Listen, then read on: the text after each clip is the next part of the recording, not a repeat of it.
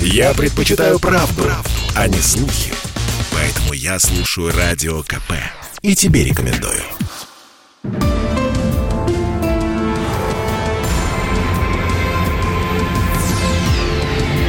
Авиакатастрофы.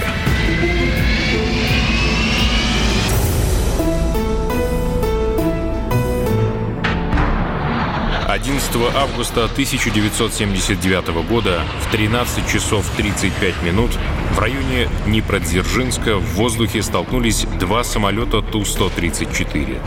В одном из них, в Минск, на игру чемпионата СССР по футболу летела популярная ташкентская команда «Пахтакор». Самолет управлялся белорусским экипажем. Другой пассажирский Ту-134 под управлением молдавского экипажа летел в Кишинев. Пахтакор был крепким орешком. Две главные его звезды, полузащитник Михаил Ан и нападающий Владимир Федоров, привлекались в сборную СССР. Если не в текущем сезоне, то в следующем от Пахтакора ждали рывка. Реконструкция событий. 11 августа 1979 года, 7 часов 50 минут утра. В Харьковском диспетчерском центре, характеризующемся высокой интенсивностью полетов, заступает на дежурство смена во главе с руководителем полетов Сергеем Сергеевым. Он назначает на юго-западный сектор малоопытного диспетчера третьего класса Николая Жуковского – Контролировать его работу должен диспетчер-инструктор Владимир Сумской. 12 часов 54 минуты.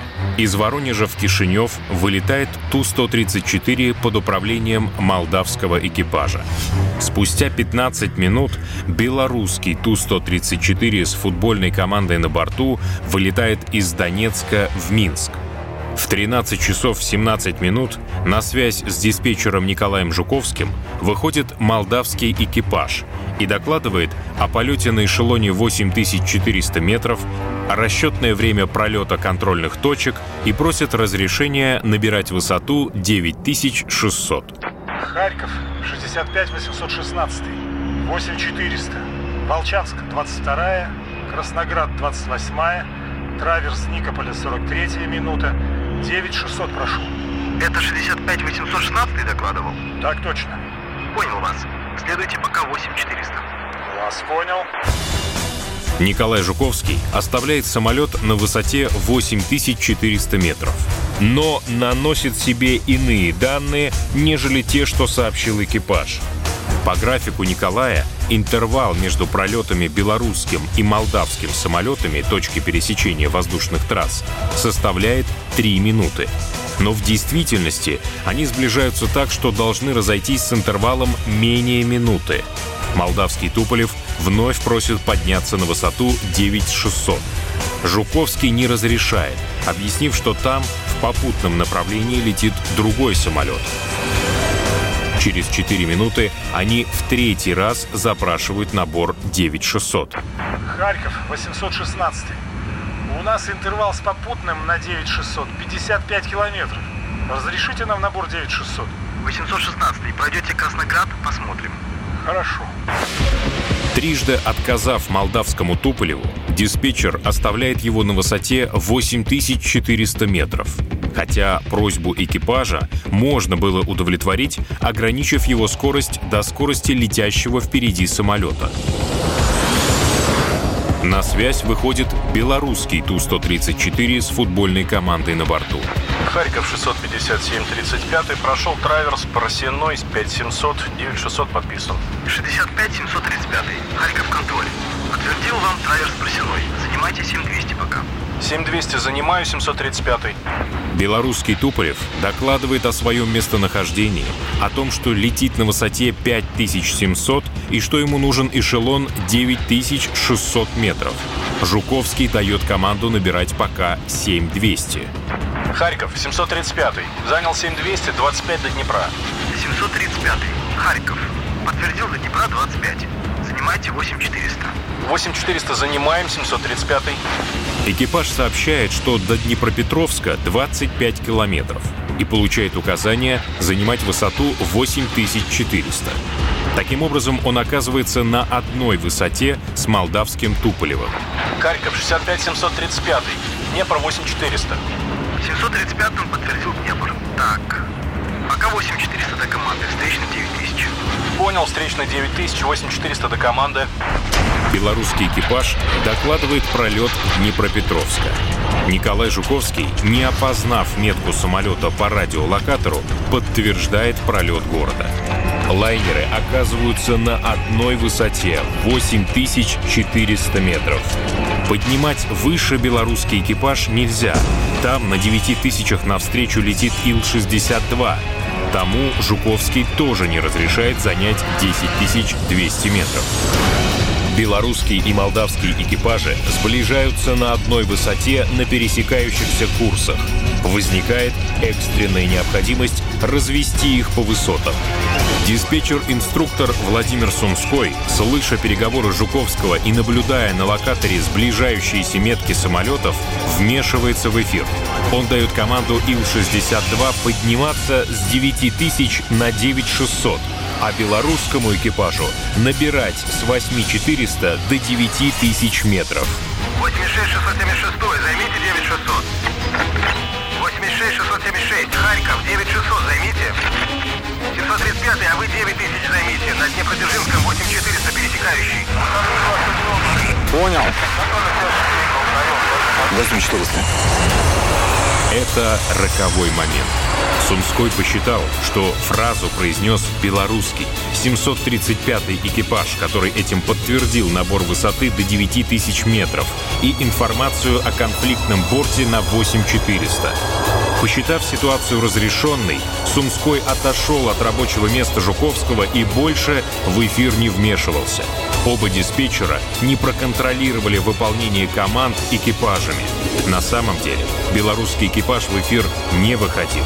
Важнейшую команду от диспетчера из-за помех не воспринял и продолжал следовать на высоте 8400 метров. До столкновения оставалось 1 минута и 5 секунд. Это время было потрачено на эмоциональный разговор между диспетчерами. Лайнеры столкнулись в сплошной облачности на высоте 8400 метров под углом в 95 градусов.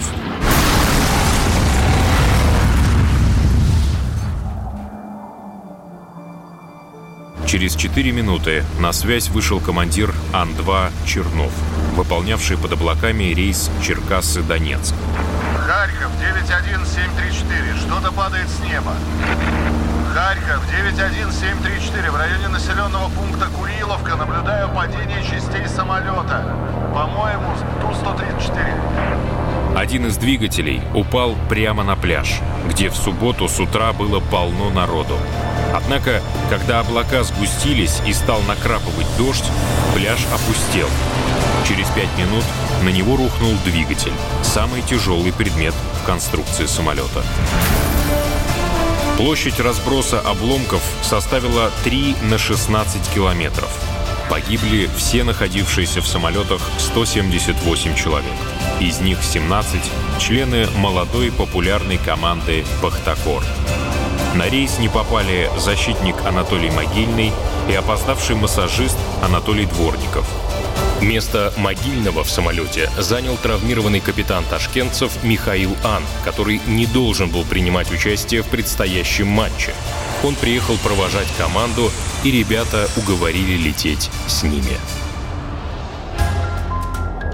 Причиной катастрофы были признаны ошибки и нарушения должностных инструкций, допущенные диспетчером Николаем Жуковским, а также диспетчером-инструктором Владимиром Сумским. Дополнительным фактором явилось то, что руководитель полетов Сергей Сергеев неправильно распределил обязанности персонала смены. Это усложнило управление воздушным движением в период, предшествующий катастрофе. Диспетчер Николай Жуковский позволял экипажам, находящимся в его зоне ответственности, неоднократно нарушать правила радиообмена и обсуждать диспетчерские указания. Так, его разъяснение Як-40 по поводу назначения эшелона, оспариваемое этим экипажем, заняли 45 секунд и в самый критический период. К моменту катастрофы интенсивность радиообмена существенно возросла. Появился дефицит времени на анализ и прогнозирование воздушной обстановки. Возникающие накладки в эфире не позволили экипажу белорусского Ту принять важнейшую команду о наборе высоты 9000 метров. Спустя 9 месяцев состоялся суд, на котором диспетчеры Николай Жуковский и Владимир Сумской были приговорены к 15 годам заключения в колонии общего режима. Владимир Сумской отсидел 6,5 лет – после чего был выпущен на свободу за примерное поведение. Николай Жуковский, по имеющимся сведениям, покончил жизнь самоубийством. После случившегося была проведена большая реорганизация диспетчерского состава и рабочих мест. А футбольный «Пахтакор» был усилен за счет игроков других команд. В течение трех лет ему было гарантировано место в высшей лиге советского футбола независимо от результата.